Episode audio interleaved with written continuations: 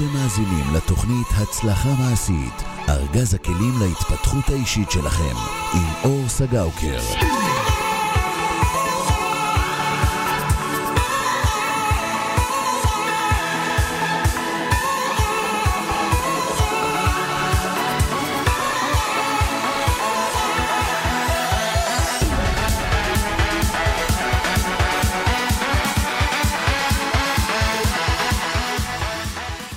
שלום לכל המאזינים, ותודה שהצטרפתם אליי לעוד פרק בתוכנית הצלחה מעשית. תוכנית שתיקח אתכם צעד נוסף לעבר המטרות שלכם. אני אור סגאוקר, מאמן להתפתחות אישית, ומה שאני עושה זה להניע אנשים להשיג את מה שהם רוצים.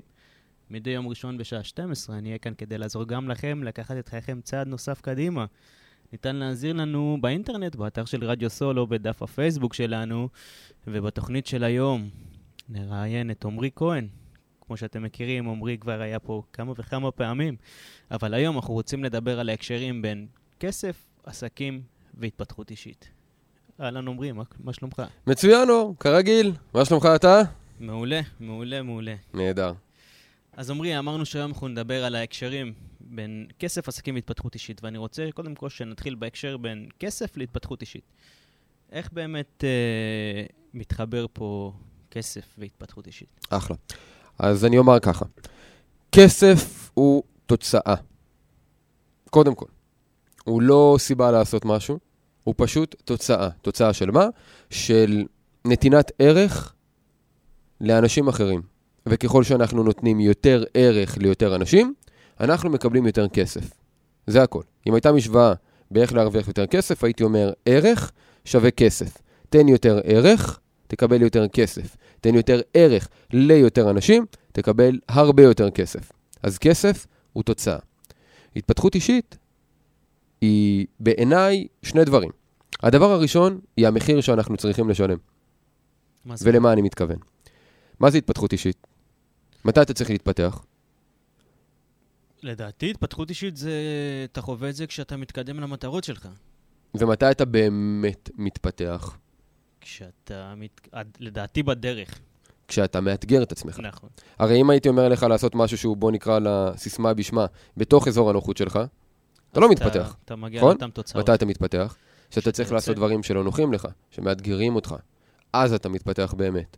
עכשיו, כדי לתת הרבה יותר ערך להרבה יותר אנשים, אתה צריך לעשות דברים שלא נוחים לך, שדורשים ממך יותר, שדורשים ממך לרכוש כישורים חדשים, ידע חדש, תובנות חדשות.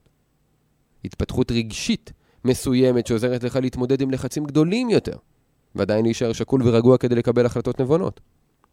זו ההתפתחות האישית האמיתית, ולכן בעיניי זה המחיר. זה המחיר שאתה צריך לשלם בדרך להצלחה. כי מי שלא רוצה להצליח, אז הוא לא רוצה להתפתח, הוא נשאר באזור הנוחות שלו, הוא לא משיג את התוצאה הזו כמו שהגדרנו כסף, נכון? לגמרי. הוא לא רוצה לשלם את המחיר. אבל התפתחות ש- אישית היא עוד משהו. אמרתי שהיא שני דברים. היא גם הסיבה בעיניי. היא גם הסיבה לעשות את הדברים האלה. מה זה אומר? כי הרי אנחנו חיים פה, נכון? בסוף כולנו נמות. נכון. אתה לא רוצה לפחות להוציא מעצמך את המקסימום? אתה לא רוצה לפחות לעשות את כל מה שאתה חושב שבאמת יכול להביא אותך לתוצאות פנומנליות, רק בגלל שהמטרה שלך באמת היא פשוט לצמוח? מה המטרה של עץ? לצמוח, נכון? כמה גבוה? כמה שהוא יכול. אז אותו הדבר של בן אדם. מה המטרה שלנו בעולם הזה? להוציא מעצמנו את המקסימום. למה? כי אין לנו משהו אחר לעשות פה. אין לנו משהו אחר.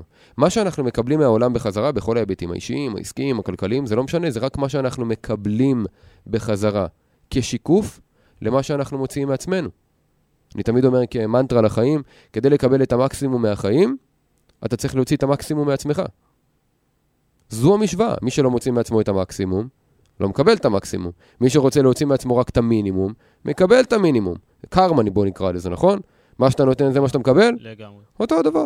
תוציא מעצמך יותר, תקבל יותר. תוציא מעצמך פחות, תקבל פחות. ולכן כסף זה גם הסיבה. ההתפתחות אישית, סליחה, זו, זאת הסיבה. הסיבה. כי שוב, בעיניי, המטרה של כל אחד מאיתנו היא באמת להיות הגרסה הטובה ביותר של עצמנו. היא לצמוח כמה? כמה שאנחנו יכולים. עד לרגע הזה שיש את הטינג והשעון נגמר ואנחנו כבר לא פה. אבל לצמוח. כל הזמן. ולכן התפתחות אישית בעיניי היא גם הסיבה לחיים וגם הסיבה להצלחה בכלל בכל תחום אפשרי. זאת אומרת, בן אדם שכרגע יש לו הרבה כסף, הוא לא הרוויח את זה מ- מ- מהלוטו או דברים כאלה, או מירושה, אז כנראה שהוא באמת התפתח ויצא המון תחשוב על שלו בדרך. מה, מה רמת התובנות שלו לאחרים? מה רמת היכולת הרגשית שלו? מה רמת היכולת המנטלית שלו? מה רמת הביצוע שלו בלעשות את הדברים תכלס? מה רמת האפקטיביות שלו? מה רמת היעילות שלו? זה, זו, זה בעצם התוצאה של התפתחות. לא סתם האנשים שיש להם הכי הרבה כסף, כל עוד הם עשו את זה באמת בכוחות עצמם, הם אנשים מעניינים. הם אנשים חכמים, הם אנשים נבונים, הם אנשים יעילים, אפקטיביים, בוגרים רגשית, בוגרים מנטלית. לא סתם. כי הם עברו את ההתפתחות האישית הזו כדי להשיג את מה שיש להם. אם הם לא היו עוברים אותה, הם לא היו משיגים את מה שיש להם. ואין פה קשר לאינטליגנציה או איי-קיו, דברים כאלה, נכון? זאת אומרת, בן אדם. שבא אליך ואומר לך, בואנה, עמרי, אני 800 ב- בפסיכומטרי, מה, אני לא יכול לעשות כסף ול... יש לי מוח כזה מטור... אני לא אז אני יכול אגיד לך מה. יש קשר, כי בעיניי בן אדם שהוא חכם יותר יכול כן להצליח יותר, אבל אין קשר. בגלל שאם הבן אדם החכם הזה לא עושה כלום, הוא לא יקבל כלום. כי בסוף, זה לא מה שאתה יודע שקובע מה אתה משיג, זה מה שאתה עושה. נכון, לגמרי. אז אם אני, אם, בוא נגדיר את זה עכשיו, אתה יודע, אינטליגנציה, לא יודע, נמוכה מאוד, אבל אני עושה יותר, אז בסוף אני אשיג תוצאות טובות יותר גם מבן אדם שהוא גאון. בעצם זה לא משנה, יכול להיות שאתה כל היום מסיים עשר ספרים בשבוע, אבל אם אתה לא עושה שום דבר מהם, אז זה לא רלוונטי, וביחס לבן אדם שלא קורא, אבל שמע משהו ועשה, הוא ישיג תוצאות יותר טובות. לגמרי. מה שכן חשוב לציין בהקשר ל... לאו דווקא אינטליגנציה, אבל משהו אחר, זה כל מה שקשור לחוזקות. כי בסוף לכל אחד מאיתנו יש כישרונות. ויש מי שרוצה המלצה על ספר, עכשיו גלה את חוזקותיך. ספר מצוין מדבר על 34 תמות, 34 כישרונות, שיש לכל האנשים בעולם. ויש שם גם מי שקונה את הספר, איזשהו קוד לעשות מבחן, אתה יכול לגלות מהן חמש התמות, הכישרונות הגדולים ביותר שלך. מה שחשוב לי לומר בהיבט הזה, זה שאם אתה מוצא את העיסוק הנכון, שאתה ממצה בו גם את החוזקות שלך, אתה לא רק תהיה טוב במה שאתה עושה, אתה תהיה מצוין. בן אדם אחר, שירצה לעשות את אותם הדברים כמוך, בלי החוזקות האלו שהן אידיאליות לתוצאות האלה, הוא יהיה טוב. אבל הוא לא יהיה מצוין. הוא ישיג תוצאות יכולות להיות הרבה מעל הממוצע, אבל הוא לא יהיה ה top אחוז הזה. מי שיש לו את החוזקות, אוקיי. כן יש לו גם את הפוטנציאל להיות בטופ אחוז. ולכן גם חשוב להבין שבסוף כל אחד מאיתנו קיבל קלפים, וכל אחד מאיתנו יכול להיות האחוז האחד העליון. אבל כדי להיות האחוז האחד העליון, כדי שבכלל נקבל את הפוטנציאל להיות האחוז העליון הזה, אנחנו חייבים להבין באיזה מגרש לשחק. אנחנו יכולים לבנות אה, חוזקות? בעיניי לא. זה מולד, אתה יכול עוד פעם לבנות אותן עד לרמה של טוב, אבל לא לרמה של מצוין. לא ברמה של מצוין. כן. כי מצוין, אה, זה כמו הרבה אנשים שאומרים, עדיף לחזק את החולשות שלי, ואז אני אהיה עם הרבה חולשות טובות. כן, אבל אני אומר, למה לא פשוט לקחת את החוזקות שלך ולקחת אותן לרמה של מצוין, כי מי האנשים הכי מצליחים בעולם? לא אלה שטובים בהרבה דברים, אלא אלה שמצוינים בדבר אחד. נכון. זה רוב האנשים. ולכן אני אומר, במקום, לא רק אני, גם מחקרים מראים את זה אגב, ביולוגית, הוכיחו את זה כבר, שהרבה יותר חכם לחזק את החוזקות מאשר לחזק את החולשות. וזה גם הפוטנציאל שלנו לצמוח. זאת אומרת, במילים פשוטות, כדי לממש את הפוטנציאל שלנו, לא מספיק להתאמץ. חשוב לפני כן לבחור בכלל את המגרש הנכון.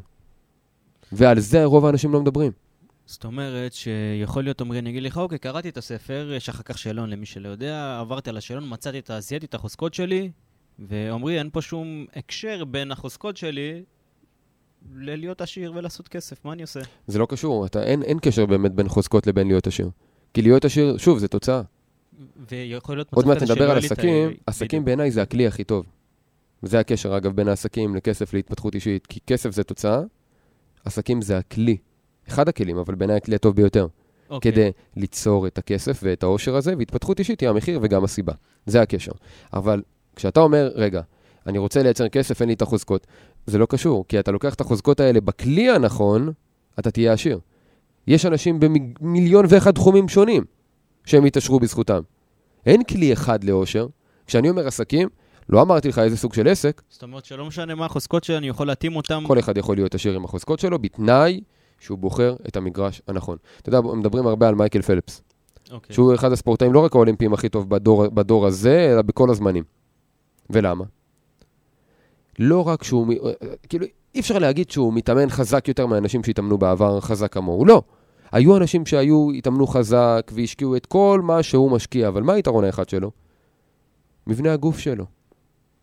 מבנה הגוף שלו. מי שראה תמונה של מייקל פפס, אוקיי. תסתכלו איזה מוזר זה נראה, יש לו רגליים צרות יותר מאשר המרחק בין הבטן התחתונה לבין הצוואר. יש לו פלא גוף עליון משוגע, נראה כאילו חייזר.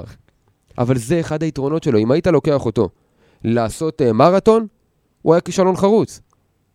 אבל בגלל שבהתאם למבנה הפיזיולוגי שלו, בואו נשווה את זה לחוזקות המולדות, יש לו תכונה ששמו אותו במגרש הנכון של שחייה, ולא טניס או כדורסל או כדורגל, אלא שחייה, בגלל מבנה הגוף הפיזיולוגי שלו. והיה לו את המשמעת וההתמדה והיכול, וכל הדברים האלו שבאמת חייבים כדי להצליח, אוקיי, ואת זה הוא זה בנה מה שהפך בעצם. אותו, בדיוק. זה מה שהפך אותו להיות הטוב ביותר, לא רק בעולם היום, אלא בכל הזמנים. בעצם היה לו יכולות מולדות, ועליהם הוא בנה יכולות אחרות, בדיוק. וזה מה שגרם לו להצליח. נכון, אז אפשר לעשות את זה בכל תחום. נכון. ותכף, אחרי ש... אחרי ההפסקה הקצרה שנעשה, אני רוצה שנקשר את עסקים עם הכסף וההתפתחות האישית. אז שיר ואנחנו נחזור. חזרנו לתוכנית הצלחה מעשית, ובחלק הזה, אחרי שהבנו את הקשר בין כסף להתפתחות אישית, אני רוצה שנבין את הקשר בין עסקים להתפתחות אישית. אז עמרי, מה הקשר? טוב, שאלה גדולה, אבל אני אמקד את זה במשהו בעיניי הפרטו אוקיי. של הקשר שבין התפתחות אישית לעסקים.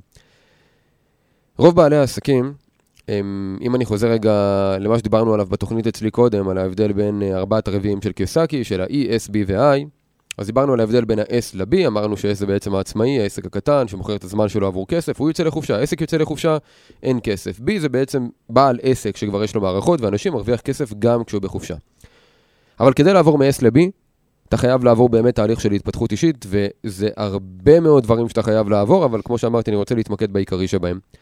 אחת הסיבות שבגללם רוב בעלי העסקים לא עוברים מ-S ל-B, זה פשוט בגלל שהם לא מסוגלים לשחרר. ואת מה? תחשוב על בעל עסק, כשהוא פותח את העסק, מה בעצם הוא אומר לעצמו? אני רוצה להיות בוס לעצמי. כן. אני רוצה לעשות מה שבא לי, מתי שבא לי, כמה שבא לי, מי שבא לי, איך שבא לי, לא רוצה שאף אחד יגיד לי מה לעשות. אני רוצה להיות עצמאי. לא סתם קוראים לזה עצמאי, כי הצורך הכי מהותי של אנשים שהופכים להיות עצמאים זה עצמאות. רוצים להיות בוסים לעצמם. אבל יש להם עוד אמונה, שהיא מגבילה אותם. וככל שהם עושים עבודה טובה, זה מכניס אותם למלכודת עוד יותר גדולה. כי אז הם אומרים, אם אני רוצה שמשהו יעשה הכי טוב שיש, אני, ורק אני, חייב לעשות אותו. ואם הם אפילו לוקחים את הצ'אנס כדי להביא עובד, שיעזור להם, עבודה או חלק ממנה, לעשות עבודה או חלק ממנה, אז הם רואים מאוד מהר שהבן אדם הזה באמת לא עושה עבודה טובה, אבל לא בגללו, אלא כי הם לא הכשירו אותו בכלל. אלא בגלל שהם באו ואמרו לו, אוקיי, הנה העבודה שלך בהצלחה. זה לא היה הצלת סמכות, זה היה זריקת סמכות. ואז הבן אדם באמת לא עושה עבודה טובה, כי הרי מה ההיגיון שלך לעשות עבודה טובה, אם אתה לא, אני לא מסביר לך בכלל מה לעשות? אם אתה לא יודע מה אתה צריך לעשות. אתה איש שיווק, יופי, תביא לי לקוחות. אבל למה שאני אדע לעשות שיווק אם אתה בעצמך לא הצלחת להביא לידים? אתה חושב שאתה תפתור, תזרוק את הבעיות שלך על מישהו אחר והוא יצליח? אוקיי. לא. ואז מה? ברגע שבן אדם עושה עבודה טובה ולפעמים אפילו נזק, מה הם אומרים? ידעתי שאני לא יכול לסמוך על אנשים. למה חשבתי בכלל שמישהו יכול לעשות עבודה טובה כמוני? לאף אחד לא אכפת כמוני. ואז הם מפטרים את הבן אדם הזה ואומרים, לא, לא, לא, טוב לי עם עצמי, אני לא רוצה לגדול. אני רוצה להישאר קטן, טוב לי ככה. אבל מה זה אומר? יש את אזור הנוחות שלהם. בתוך אזור הנוחות בוא נקרא לו אזור השליטה. שליטה על מה? על העסק, על על, העסק. על הפעולות, על מה שאני יודע שאני יכול להישאר בשליטה, כי אם יש לי עובד ואני לא יודע מה הוא עושה, אני לא בשליטה. נכון. אני רוצה להחזיר את השליטה. זה כמו ווייז, אתה יוצא לדרך, פתאום נגמרה לך הסוללה, אתה לא יודע איפה אתה. הלך הווייז, מה אתה עושה? עוצר, למה? אנשים. הלכה לך השליטה. רק כשאתה שואל בן אדם ואתה מבין איפה אתה, או שהווייז חוזר, השליטה חוזרת ואתה ממשיך. אותו הדבר בחיים העסקיים. כשבעל העסק גדל, והוא לא עושה את זה נכון, הוא מתחיל לאבד שליטה. ואז זה לא נוח, כי זה יוצא מאזור הנוחות שלו, או אזור השליטה, כמו שאני אוהב להגדיר אותו, ואז הוא רוצה לחזור. לא רוצה את הסטרס הזה. ומה הפתרון הקל? לחזור להיות קטן. אז אתה חוזר להיות קטן, רק מה הבעיה?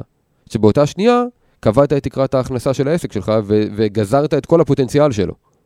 בגלל שאתה לבדך לעולם לא תוכל לייצר מה שעוד הרבה עובדים יחד איתך הייתם יכולים לייצר יחד. אז באותה שנייה, גם אם היה לעסק פוטנציאל אדיר, הוא לא ימומש לעולם. בגלל שאתה לא מוכן לא, לא, לא רק לשחרר שליטה, אלא גם להבין איך לעשות את זה נכון. ולחיות רגע עם החוסר ודאות וחוסר הביטחון, עד שתלמד איך עושים את זה נכון, איך מנהלים עובדים. בעצם פה זה התפתחות האישית. בדיוק. זה האתגרים. של לסמוך על אנשים ברמה הרגשית, ושל להבין איך לנהל אנשים ברמה המנטלית וה, והטכנית, נקרא לזה. אבל איך אתה משחרר צורך בשליטה? כאילו זה, לדעתי זה, זה חזק מאוד בך. נכון. אני יכול להגיד לך שאתה מנסה פשוט להקטין את המרווח של הטעויות כמה שאתה יכול, אבל תמיד יהיו טעויות. נכון. ו... ואתה יכול להגיד שאני אעשה את כל הבקרות האפשריות כדי שעובדים לא יגנבו ממני, ירמו אותי, או מה שזה לא יהיה, אבל זה תמיד יכול לקרות. אני דוגמה לשני הדברים האלה. ניסו לגנוב ממני, וניסו, אה, ועשו לי מלא טעויות, והפסדתי מלא כסף בגלל, אה, בגלל עובדים, אבל זה מה יש. הייתי יכול באותה מידה לחזור לאזור הנוחות שלי, הקטן, ולהגיד, טוב, זהו, אני עם עובדים סיימתי. אבל לא, במקום זה אמרתי, רגע, מה אני יכול לעשות בפעם הבאה כדי שהטעות הזו לא תחזור על עצמה? האם זה היה מבאס? כן. האם הרגשתי לחצים? כן. האם זה היה מאתגר מנטלית, רגשית? כן, כן, כן, כן, כן להכל. אבל אין לי ברירה, כי אם אתה רוצה לצמוח ולממש באמת את הפוטנציאל, באמת אין לך ברירה. החלופה של לחזור להיות קטן, בעיניי, הייתה הכי גרועה, החלופה הגרועה מכולן. אז לא הייתי מוכן לשקול אותה אפילו. אז אין חלופה אחרת מאשר לשלם את המחיר של הצמיחה, וזה כאב. אבל הכאב הוא המורה הטוב ביותר. שם אתה מתפתח. נכון. מתי, אתה, מתי, מתי השרירים שלך נבנים בחדר כושר? כשקל לך? כשאתה הורס אותה. כשקשה לך, כשכואב לך. כואב לך בקטע טוב, לא בקטע שכואב לך פיזיולוגית בקטע של אה, פציעה או משהו. אבל כשכואב לך, כשאתה לא מסוגל יותר, כשאתה אומר אני מסוגל עשר חזרות, ואז בעשירית אתה גמור, אבל אתה עושה את ה-11, שם התפתחת הכי הרבה. ה-11 הזה שווה בעיניי לכל העשר שעשית קודם. מזכיר לי את מוחמד עלי, שתמיד היה אומר, היו ארנולד שוורצנגר, היה איתו פעם אחת בחדר כושר, ואז הוא אמר לו, תגיד, כמה חזרות אתה עושה? אז הוא אמר לו, אני לא יודע, אני מתחיל לספור כשזה מתחיל לכאוב. זה, זה הצמיחה האמיתית. אני עושה, כי הרי אם אני עושה ולא כואב לי, אז אני לא צומח. מתי, מתי באמת אני צומח? כשאני יודע שאני כבר בגבול. אז ככל שאני עושה, אז אני מתפתח. מעולה. ועדיין אני חושב שיש עוד uh, הקשר בין התפתחות אישית ל... לעסקים. זאת אומרת שיכול להיות שאני לא עושה שיווק נכון כי אני מתבייש, או בוודאי. מרגיש חסר ביטחון. חסמים מנטליים, חסמים רגשיים, בוודאי, אבל זה לא שאתה צריך כאילו לעבוד על החסמים המנטליים או הרגשיים סתם בפני עצמם, כדי להגיע למצב שאתה משווק. לא, אתה צריך לעשות שיווק, אתה מבין שיש משהו שחוסם אותך, ואז אתה הולך ופותר את הבעיה הזו. אבל התפתחות אישית, וזה חשוב להבין, היא חלק מתהליך שמוכוון תוצאה. נכון. הרבה מאוד אנשים אומרים, טוב, אני פשוט אקרא ל... לא יודע, שיווק רגשי. אה, מה זה רלוונטי אם עדיין לא עשית שיווק ואתה לא יודע בכלל אם יש לך בעיה? ואם יש לך בעיה, אז בוא תבין מה הבעיה הספציפית ותפתור אותה. אבל, שיווק, אבל התפתחות אישית, היא קורית רק כשאתה בדרך לעשות משהו, ואז יש משהו תקוע. מנטלית, או רגשית, או אפילו טכנית. אתה פשוט לא יודע. נכון. גם זה התפתחות אישית, כי אתה צריך לרכוש כישורים חדשים, או, או ידע חדש. או להביא אנשים אחרים שיעשו נכון. את הפעולות שאתה נכון. לא יודע. מעולה, מעולה. עמרי, אני רוצה שנעשה עוד הפסקה קצרה, כי אני רוצה ש... לגעת בכמה תחומים. אז הפסקה קצרה ואנחנו נחזור. חזרנו לחלק השלישי, עמרי.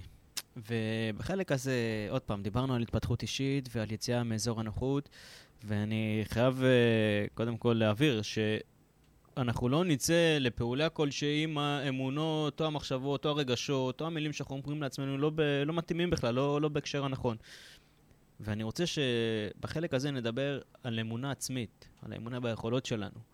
אז קודם כל, בואו נבין אמונה עצמית, עוד פעם אמרתי את זה, זה אמונה ביכולות שלנו. אבל מה יכול לפגוע לי באמונה העצמית הזאת? שני דברים. הדבר הראשון זה חוסר היכולת שלך להשיג תוצאות. בעצם, מעצם הפעולה שלא הצלחתי, אז אני... נכון, כי אם אתה, אתה יכול להיות עם האמונה, אתה יודע, שאתה יכול להיות שחקן כדורגל נהדר. אוקיי. אבל ברגע הראשון שתעלה למגרש ותגלה שאתה לא, לא. לא נולדת, מה שנקרא, למגרש, אז אתה יודע, האמונה שלך תתערער באותה השנייה. כי בסוף איזה בן אדם מאמין בעצמו הכי הרבה? זה שיודע שהוא גם יודע לספק את הסחורה. ברגע שאתה משיג תוצאות, האמונה שלך מתחזקת. במה? בהקשר ל- לסביבה הספציפית הזו של מה אני רוצה להשיג. זה תלוי תוצאה בעצם. בדיוק. ו...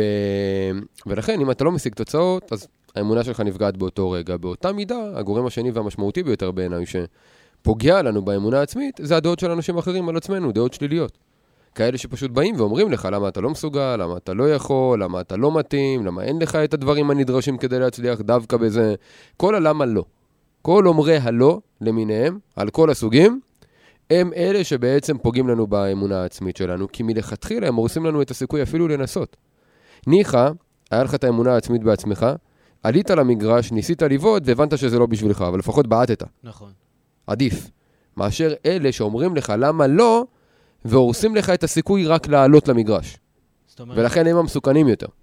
זאת אומרת שאני צריך לזהות אם האמונה הזאת בעצמי, הנמוכה בעצמי, יכולה בעצם להגיע ממקורות חיצוניים שהם לא אני.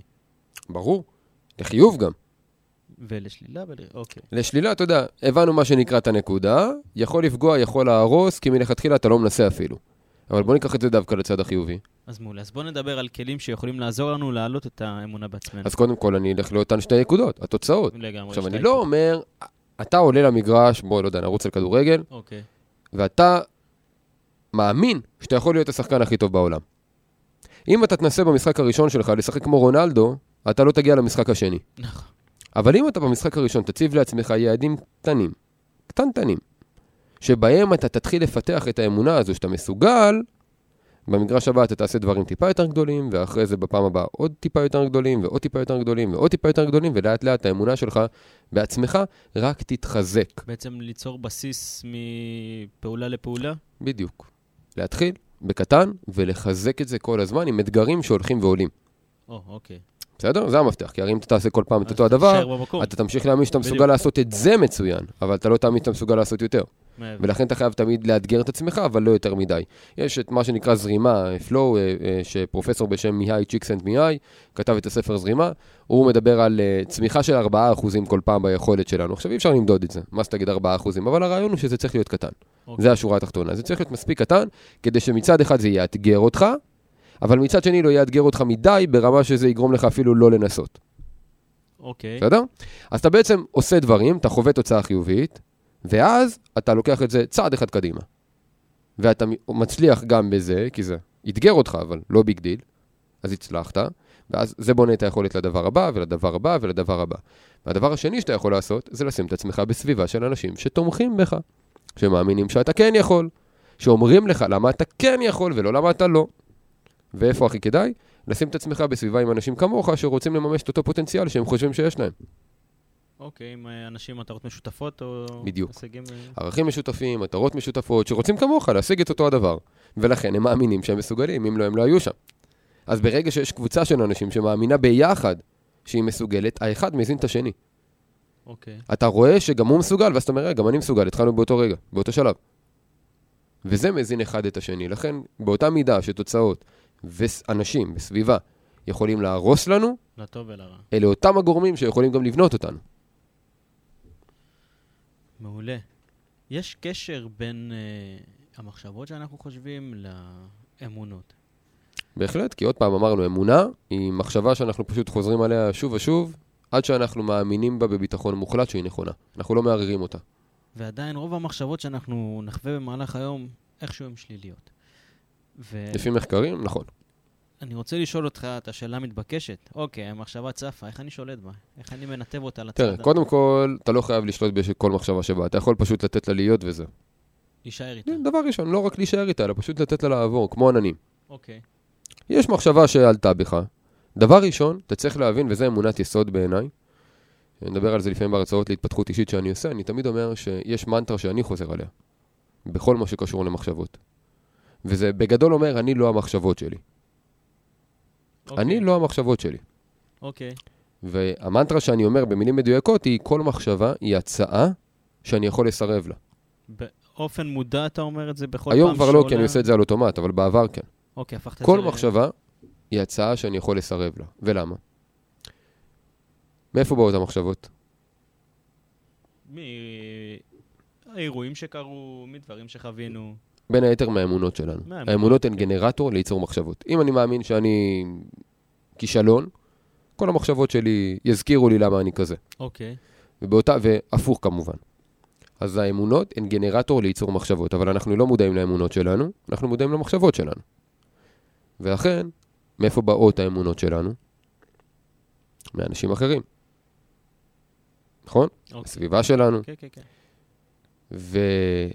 ואם בעצם האמונות הגיעו מאנשים אחרים, והמחשבות הן פועל יוצא של האמונות, משמע אם A שווה ל-B ו-B שווה ל-C, אז A שווה ל-C. זאת אומרת, המחשבות שלנו, גם הן לא שלנו. הן של אנשים אחרים. וככה אתה מצליח לשלוט. ואם המחשבות הן. של אנשים אחרים, אז מה אני אומר? אני לא אומר שאני לא- צריך לא להקשיב לכל המחשבות שיש לי, אני רק אומר שכל מחשבה היא הצעה שאני יכול לסרב לה. אם עכשיו עלתה בי הצעה שאמרה לי, אל תעשה את זה, אתה תיכשל, אז זו הצעה. אני לא חייב להקשיב לה, כי הקול הזה הוא לא הקול שלי. הוא קול של מישהו אחר, שיושב לי במוח. אוקיי, וזה תרגול.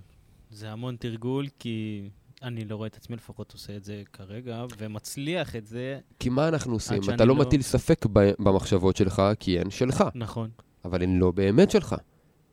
כי הן נולדות מהאמונות, והאמונות הן לא שלך. בעצם הפרשנות פה היא... אז. המחשבות הן לא שלך. אז אתה, אתה עוצר ואתה אומר, רגע, המחשבה שלי אומרת, לא, לא לעשות את זה. של מי הקול הזה? לפעמים זה אני עושה, כשאני פתאום רוצה רגע לתפוס את עצמי במשהו, אני אומר, רגע, של מי הקול הזה? למי הזכרתי חדר בראש שלי? ואז אני אומר, אה, בעצם, זה נראה לי כל האנשים האלה שתמיד אמרו לי, לא, לא, לא, אני לא מקשיב למחשבה הזו. אני דווקא הולך לעשות את זה. זה רגע של כאילו פאוזה כזאת, אתה כן. יודע, של באמת לעצור, זה מודעות. אבל זה מה שצריך, כי אחרת, מה המחיר?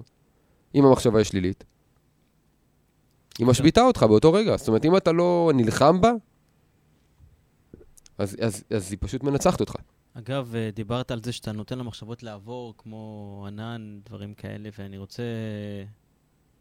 אם יש לך איזה מחשבה שהיא מדאיגה, מחשבות כאלה שכל דקה אתה חושב עליה, מנסה לשחרר אותה, היא חוזרת אליך. מה בכל זאת אני כן יכול לעשות? אז דבר ראשון שאתה יכול לעשות זה קודם כל להבין מה אתה כן יכול לעשות כדי לפתור את הדבר הזה. אם זו מחשבה מדאיגה, בוא נגיד שיש לך איזה בעיה מסוימת. נכון. זה ממשיך להדאיג אותך, כי אתה מוטרד מהתוצאה, נכון. לא מהמחשבה. והדרך היחידה להתמודד עם התוצאה הזו, היא להחזיר לעצמך את השליטה. והדרך היחידה להחזיר את השליטה זה לעשות את מה שאתה כן יכול לעשות כדי להשפיע על התוצאה הזו. ואז, לקבל את העובדה שאתה לא, לא בשליטה על כל השאר. אבל קודם כל, ברגע שאתה תתחיל לעשות משהו כדי להתמודד אפילו טיפה עם הבעיה הזו ולהחזיר לעצמך אפילו טיפה את השליטה, אתה תראה כבר שהיא מפסיקה להטריד אותך. עכשיו, אם פתרת אותה לחלוטין, היא תיעלם. אבל אם עדיין נשאר בה איזשהו חלק שלא בשליטתך, אז זה הרגע בעצם לבוא ולהגיד, עשיתי את כל מה שאני יכול, זה, זה מה שנקרא תפילת השלווה. תן לי את הכוח, זה עוד פעם... אה, מה שנקרא לקבל את מה ש... אתה יודע, ושורה תחתונה, לקבל את מה שאני לא יכול לשנות. או מה שלא בשליטתך, שזה עוד פעם שחרר מהשליטה, שדיברנו על זה. להבין, נכון, זה לפעמים להבין. קח בן אדם, אתה יודע, במקרה, בוא ניקח מקרה קיצוני, לא יודע, עשה איזה בדיקה וצריך לקבל תשובה רפואית למשהו, לא יודע, מחלה בעייתית. מה הוא יכול לעשות? יכול לעשות בדיקות, יכול להתחיל לחשוב מה הוא יעשה אם חלילה התשובה תהיה חיובית, איזה טיפולים הוא יכול לקחת, איך הוא יכול לרפא את עצמו. את זה הוא יכול. ועצם העובדה שהוא יעשה את זה, כבר יעזור לו להרגיש יותר שליטה. אבל האם יש לו תשובה, אה, אה, שליטה באמת על מה שכבר בגוף שלו ומה שכבר בבדיקה ועל התוצאה שתגיע? אין לו. ברגע שתגיע התוצאה, אין לו ברירה אלא לקבל אותה, לחיוב או לשלילה. כמובן, הוא ישמח לחיוב בקטע טוב, אבל זה מה יש. אבל ברגע שאתה עושה דברים שהם כבר עוזרים לך להחזיר טיפה את השליטה, אתה כבר מרגיש טוב יותר, והמחשבה כבר מאבדת מהעוצמה שלה. לגבי מה שלא נשאר בשליטתך, אין ברירה באמת, אלא פשוט לשחרר. לקבל.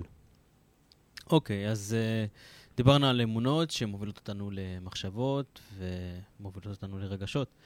ופה אני רוצה לשאול אותך, עמרי, אוקיי, אז האמונות הובילו אותי למחשבה מסוימת שגרם לי להרגיש בצורה מסוימת. לא הצלחתי להשתחרר מהמחשבה, ולכן אני מרגיש ככה.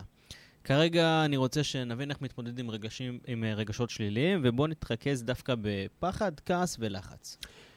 אז בוא נדבר על כלי שבעיניי יכול לעזור להתמודד באמת עם כל רגש, לאו דווקא עם אלה שאמרת, כי אם תרצה אחרי זה לדבר עליהם בצורה ספציפית, אז סבבה, אבל uh, הכלי הזה פשוט רלוונטי לכל רגש. כמו שאמרת קודם, באמת הרגשות הן, הן פועל יוצא של המחשבות שלנו. נכון. ובגלל שהן פועל יוצא, אני רוצה שאנשים ידמיינו רגע את המחשבות כמו עצים במדורה, ואת הרגשות כמו הלהבות. אוקיי. ככל שאני מוסיף יותר עצים למדורה, בין אם לחיוב בין אם לשלילה, מה קורה ללהבות? עולות. חזקות יותר, נכון? זאת אומרת, אתה מכיר את הרגעים האלה שבן אדם חושב איזושהי מחשבה שלילית, ואז הוא מרגיש לא טוב, לא משנה איזה רגע זה עכשיו, אבל הוא שלילי, והוא ממשיך לחשוב על הדברים האלה וללבות אותם ולהעצים אותם, ואולי אפילו אנשים אחרים מוסיפים את העצים האלה למדורה, ואז הוא מרגיש עוד יותר רע ועוד יותר רע ועוד יותר רע. זה בדיוק זה. כי המחשבות הן כמו להוסיף עוד עצים למדורה. עכשיו, אם אתה רוצה לכבות את הרגש השלילי, מה אתה צריך לעשות? להפסיק להוסיף עצים לנ- למדורה. או, לנ- כן, לנתק את המחשבה מאותו... להפסיק להוסיף עצים למדורה, פשוט להפסיק לחשוב. או להוסיף מחשבות אחרות שמזינות את אותו רגש שלילי שאתה רוצה להיפטר ממנו. והדרך הכי טובה לעשות את זה היא פשוט לחשוב על משהו אחר, כי אתה יכול לחשוב בכל רגע נתון על דבר אחד בלבד. נכון. אז once אתה חושב על א', אתה חושב על א', אתה רוצה להפסיק לחשוב על א', תחשוב על ב'. המוח לא יכול להתמודד במודע עם יותר ממחשבה אחת. וזה עוזר לי להיפטר מהרגש השלילי. וזה הכוח, אגב, של מדיטציה, שמאפשרת לך להתאמן על היכולת להחזיר את המיקוד שלך למה שאתה רוצה מהר. ואז אני יכול להחליט, אוקיי, עכשיו אני ממוקד בזה, בסדר, עכשיו אני רוצה להסיט את תשומת הלב שלי לזה. ואני יכול באותה שנייה להתמקד בזה, ככל שאני מתרגל מדיטציה טוב יותר ויותר, כי כל המהות של מדיטציה זה להחזיר לעצמך את היכולת להתרכז בדבר אחד שאתה רוצה למשך זמן. לכן כל התרגול במדיטציה זה כשהמחשבות באות, פשוט לנטרל אותן ולחזור להתפקס על מה שהתפקסת, בין אם זה הנשימות, מנטרה מסוימת, מה שזה לא יהיה. אתה מתרגל תשומת לב, אתה מתרגל יכולת להתרכז למשך זמן ממושך. ומתי זה משרת אותך? כשיש משהו שמטריד אותך ואתה רוצה להסיט את המחשבה שלך למשהו אחר. משהו אחר. אז באותה שנייה אתה יכול להתפקס על המשהו האחר הזה. ולכן בכל רגש, אם אנחנו רוצים לחוות יותר מרגש חיובי, תמשיכו לחשוב על זה. זה הכל. תוסיפו עצים למדורה. ואם אתם רוצים לכבות רגש שלילי, תפסיקו להוסיף עצים למדורה, תפסיקו לחשוב על זה. תחשבו על משהו אחר. מעולה, מעולה. עמרי, אנחנו נצא להפסקה אחרונה ונמשיך. יאללה. חזרנו לחלק האחרון. עמרי, מעייף שעתיים רצוף, אה? אה, קטן עלינו. עמרי, בחלק הזה אני רוצה שנדבר דווקא על ערכים. אז קודם כל אני רוצה שנבין איך מזהים ערך קיים אצלי, וכאילו, קודם כל איך הוא נוצר בכלל. אז קודם כל צריך להבין שערכים זה אמונות. אמונות של מה טוב ומה רע בעיניי. ערכים, הם, אומרת- תקרא לזה נישה בתוך האמונות. שבעזרת זיהוי הערכים שלי אתה יכול לזהות את האמונות שלי? לא רק שאני יכול לזהות, אלא שאם אמרנו שאמונות הן בעצם הגנרטור שמייצר את המחשבות, נכון. אז הערכים הם הגנרטור שמייצר את האמונות. אוקיי, אז יש לנו פה שלב אחד מעל נכון, האמונות, שזה שלב. ערכים. וה-. והאמונות, והזהות שלנו. אמונות שלנו על הזהות שלנו מייצרות את הערכים. זאת אומרת, הזהות בסוף זה עמוק. אולי, אתה יודע, עוד תוכנית. לגמרי. השורה התחתונה היא שערכים זה מה טוב ומה רע בעינינו. למשל, קח אה, אנשים אה, שאפתנים, שמעריכים שאפתנות. מה הם בעצם אומרים? להיות שאפתן זה טוב. לשאוף להישגים גדולים בחיים זה טוב. לשאוף להישגים בינוניים ומטה בחיים זה רע. נכון? זאת האמונה בעצם שלהם. זה אני המאמין. ולכן, המאמין בדיוק. זה, זה ערכים, זה בעיניך, מה טוב ומה רע. הקטע הוא שלא בחרנו גם את זה במודע, כמו האמונות שלנו. נכון. איך נוצרו הערכים שלך? לפי מה שבדרך כלל ההורים והסביבה שלך תגמלו אותך. כי אם עשית משהו ואמרו לך, כל הכבוד, פרגנו לך, מה בעצם אתה הבנת? אה, זה טוב. זה טוב, הלכת, הבאת ציון, קיבלת 100, מה אמרו לך? מעולה. זה טוב. מה אתה מבין? להצטיין, זה טוב, הצטיינות, זה טוב, שאפתנות, זה טוב. ואם הבאת ציון נמוך, מה אמרו לך? נו, נו, נו, תשתפר. אז מה הבנת? בינוני זה רע. לא לשאוף לגמרי. לציונות זה רע. לגמרי. אותו דבר, וככה בכל דברים אחרים. עבדת קשה, התאמצת, כל הכבוד לך על המאמץ. עבודה קשה, זה טוב. היית עצלן, רק רואה טלוויזיה, זה רע, תפסיק. עצלנות זה רע. רגע, ואני יכול להיפטר מערכים שאני לא... כמו כזה- כל דבר, כן, אבל במודע. זה בדיוק. העניין. רוב האנשים לא עוצרים רגע להבין בכלל מה הערכים שלהם. אני מניח. שתכף תשאל מה- איך מזהים את הערכים שלנו. בדיוק, אני רוצה אה, לשאול אותך, עמרי, כן. איך מזהים? לא חשבתי שאני אברח מזה. איך מזהים ערכים, עמרי? אז תראה, יש הרבה דרכים, אבל אני רוצה לתת באמת, אה, ל... כי בסדנאות שאני עושה, אני באמת יורד לעומק ומזהה את הערכים בצורה ספציפית, אבל פה אני רוצה שאנשים ידעו לעשות משהו בכוחות עצמם, ולכן הייתי אומר, קודם כל, התרגיל הכי טוב לזהות את הערכים שלכם, זה לבחון את המודלים לחיקוי שלכם. כי אם יש משהו שתמיד נכון, זה שדומה מושך דומה. אנחנו נמשכים לאנשים שדומים לנו, ואנחנו סולדים מאנשים שלא דומים לנו. ולכן, מה שהייתי מבקש מכל אחד מהמאזינים והצופים, זה לכתוב עכשיו את חמשת המודלים, המודלים לחיקוי שלהם. עכשיו, חשוב לייחס את זה לתחום ספציפי. למשל, יש הבדל בין מודלים לחיקוי בתחום הכסף, בתחום העסקים, בתחום הזוגיות וכדומה, כן. אז תבינו שיכול להיות לכם ערכים שונים בתחומי חיים שונים. סביר מאוד להניח שהרבה מאוד יחזרו על עצמם, כי הם נכונים להכל, נכון. אבל יהיו הבדלים. אז חשוב לעשות את זה פר תחום. בואו נאמר עכשיו על עסקים לצורך העניין. אז מי הם חמשת המודלים לחיקוי שלכם בעולם העסקים? רק תרשמו אותם, זה הכל. אחרי שרושמים אותם, תכתבו בצורה חופשית מה אתם מעריכים בכל אחד מהאנשים האלה. ועוד שאלה טובה, במה אתם מקנאים בהם. אוקיי. קנאה טובה, מה שנקרא קנאת סופרים. ואז ברגע שאתה כותב את כל הדברים האלה, קודם כל אתה תראה שבצורה לא מפתיעה בעליל, מה שכתבת מאוד דומה בין כל חמשת האנשים האלה. אוקיי. אתה תתחיל לזהות את אותם הערכים. ואז פשוט תעשה את המכנה המשותף בין כולם, ואתה תתחיל לראות שאת הערכים שלך מתעוררים מבין המילים שכתבת. לפני שנשאל אותך את השאלה איך, אה, אם אפשר לבנות או לשנות ערכים, הפעולה הזאת שעשית עכשיו, שבעצם קיבצת את כל הערכים וזיהית אותם, יכול להיות שיהיה לך שם 10, 15, אפילו 8 ערכים כלשהם, ובכל זאת יש כמה ערכים שהם המרכזיים. בדיוק, יפה מאוד. איך אני יודע מה המשמעותי? יופי, אז אני קורא להם ערכי אמצעי וערכי מטרה. אוקיי. ערכי מטרה זה הערכים שערכי האמצעי משרתים אותם. זאת אומרת, בוא ניקח משפחתיות. אחלה ערך, נכון? כן, לגמרי. עכשיו, אני יכול להגיד לך שמשפחתיות, עם כמה שזה נשמע, כאילו, הערך, בכל מה שקשור למערכות יחסים, אני יכול להגיד לך שזה ערך אמצעי, ולא ערך מטרה. ואיך אני יודע... ולמה? את? כי אתה שואל את עצמך שאלה אחת. אם אני מספק את הערך הזה, מה אני מקבל? אוקיי. ואז אתה מבין שזה לא המשפחתיות. מאוד יכול להיות שהמשפחתיות מעניקה לך ביטחון. אושר. מאוד יכול להיות שהמשפחתיות מעניקה לך אהבה. מאוד יכול להיות שהמשפחתיות מעניקה לך אנשים שהם נסמכים עליך, ואתה מרגיש עכשיו שזקוקים לך, אז אולי אפילו תחושת חשיבות. זה ערך המטרה. ובסוף, אם אתה לוקח את כל הערכים, ואתה שואל כל אחד מהערכים, מה יוצא לי מזה? זה השאלה כשאני מספק את הערך הזה, מה אני מקבל, אתה פתאום תתחיל לראות שבתשובות שלך, יש ערכים אחרים שמופיעים ברשימה. שיכול להיות שיהיה ערכים אחרים שלא מופיעים ברשימה, אז אני צריך כן. להוסיף אותם. בוודאי, בהחלט כן, נכון.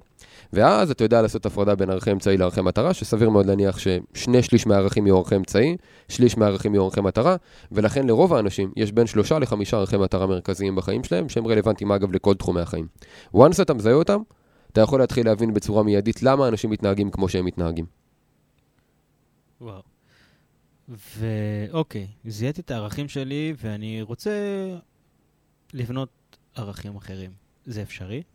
קודם כל אתה צריך להבין מה זה הערכים האלה. כי אם אמרתי מקודם משפחתיות, אוקיי. מי אמר שמה שאני מגדיר משפחתיות זה מה שאתה מגדיר? נכון, זה פרשנות אישית. ולכן הדבר הראשון שצריך לעשות אחרי שיש את הרשימה הזו של הערכים, זה להגיד מה זה בכלל אומר עבורי.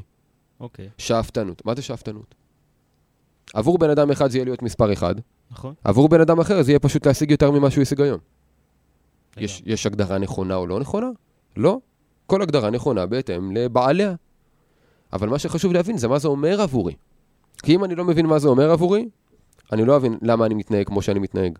לגמרי. אז אני צריך להבין מה זה אומר עבורי, ושם קורה אגב עוד קסם מעניין, כי ברגע שאתה אומר מה זה אומר עבורך, אתה פתאום מתחיל לראות שערכים שונים מוגדרים אצלך בדיוק אותו הדבר. ואז אתה יכול למזג אותם? בדיוק. ואז אתה מבין למה הרשימה הזו מצטמצמת. זה מצטמצמת. פשוט תהליך שלפעמים אני עושה בסדנאות, ואנשים מבינים, אבל קצת יותר קשה לעשות את זה אישי, אבל אני באמת מדבר על התהליך כמעט באופן מלא כמו שאני מעביר. ואז אתה יודע לזהות כבר מה הערכים המרכזיים שלך. ברגע שאתה מזהה ואתה מבין מה זה אומר ספציפית עבורך, אתה יכול כבר לזהות התנהגות. כי הערך הוא התנהגותי. אוקיי, ומה זה התנהגות? זה הרגלים שלנו. נכון? נכון. ואז אם אתה רוצה לשנות ערך, זה בדיוק כמו שאתה משנה הרגל. אותו דבר? בדיוק אותו הדבר. כי סימן? הערך- אני אומר לך עכשיו, אה, אהבה, מה זה עבורך? אז אתה יכול להגיד, אה, אה, לשמוע, אה, לא יודע, מאשתי שהיא אומרת, שהיא אומרת שהיא אוהבת אותי. לא אוקיי, יודע, יכול להיות. כן. אז זו התנהגות? כן, לגמרי. היא לא בשליטתך, אגב. נכון, כן? לא בשליטתך. אבל מה אתה כן יכול לעשות? אתה יכול, אגב, זו נקודה ככה בסוגריים, הרבה מאוד אנשים יש להם ערכים שהם רוצים לספק אותם, אבל הם לא בשליטתם. ולכן הם גוזרים עליהם מלכתחילה חיים של חוסר סיפוק. כי הסיפוק של הערכים האלה הם לא בשליטתם. כמו שאני אומר, נגיד סתם, אהבה, כשאשתי אומרת לי שהיא אוהבת אותי. כן, אבל אין לי שליטה על זה. אין לי שליטה. ולכן אם זה רק זה מה שאהבה שווה עבורי, אז אני כנראה כאילו אחווה אהבה רק מתי שאחרים החליטו להעניק לי אותה. נכון. אבל אם אני לא אחווה את זה, כי הערכים שלנו הם גם הגורם לאושר שלנו. בן אדם שמספק את כל הערכים שלו על בסיס יומי, מרגיש מאושר מדי יום. בן אדם שלא מספק את הערכים שלו, לא מרגיש מאושר, זה הבסיס לאושר. אוקיי. ולכן, אם אני מגדיר ערכים שמלכתחילה אין לי שליטה עליהם, Game over. זאת אומרת שגם המטרות שלי צריכות להיות בהקשר לערכים שלי. מעולה, נקודה שבדיוק לא, אני אמרתי, לא- אני אזרוק, מעולה. הרבה מאוד אנשים לפעמים משיגים דברים ולא חווים סיפוק, נכון? לגמרי. למה? כי זה לא בהלימה לערכים שלהם. מטרות שאתם משיגים, ושהן לא קשורות קשר הדוק לערכים שלכם, לא יגרמו לכם סיפוק, גם לא רק אם תשיגו אותם, אלא גם אם תתעלו עליהן. ולכן כל מטרה שמגדירים, למשל אצלי בצ'קליסט להצבת מטרות, אחת השאלות, האם המטרה הולמת את הערכים שלי?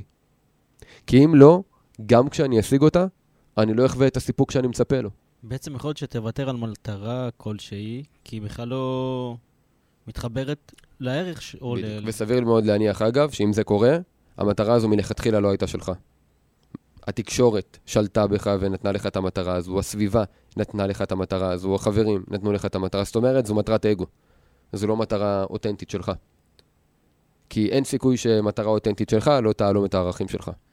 מעולה, עמרי, אני רואה שאנחנו רגע לפני סיום, ואני רוצה לקצר, מה שנקרא, את החלק הזה של הערכים, כי כמו שראינו, הוא ממש... יש עוד הרבה, בהחלט, לגמרי, בהחלט. יש עוד הרבה, אבל זה מספיק בשביל להתחיל. בדיוק. אבל להתחיל על זה, נקרא לזהות. אז בוא, תן לנו את הנקודות עוד פעם בקצרה, איך אני מזהה ערכים, משם כבר הבנו מה לעשות. אז אני חוזר על מה שאמרתי קודם. דבר ראשון, לרשום מי הם המודלים לחיקוי שלכם בתחום חיים ספציפי. ברגע שהבנתם, לשאול מה אני מעריך באדם הזה, במה אני מקנא בו.